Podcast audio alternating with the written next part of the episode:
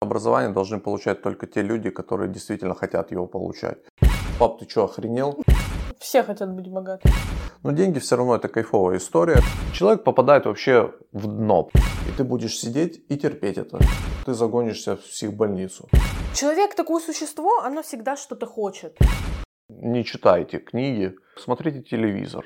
Телевизор это, это бомба. Я боюсь даже людям его показывать. Блин, надо нарисовать эту хрень.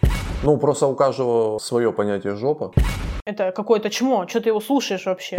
Принципиально то, кто ты внутри и как ты себя чувствуешь. Блин, мне так нравится ваша заставка. Вот эти нарезки.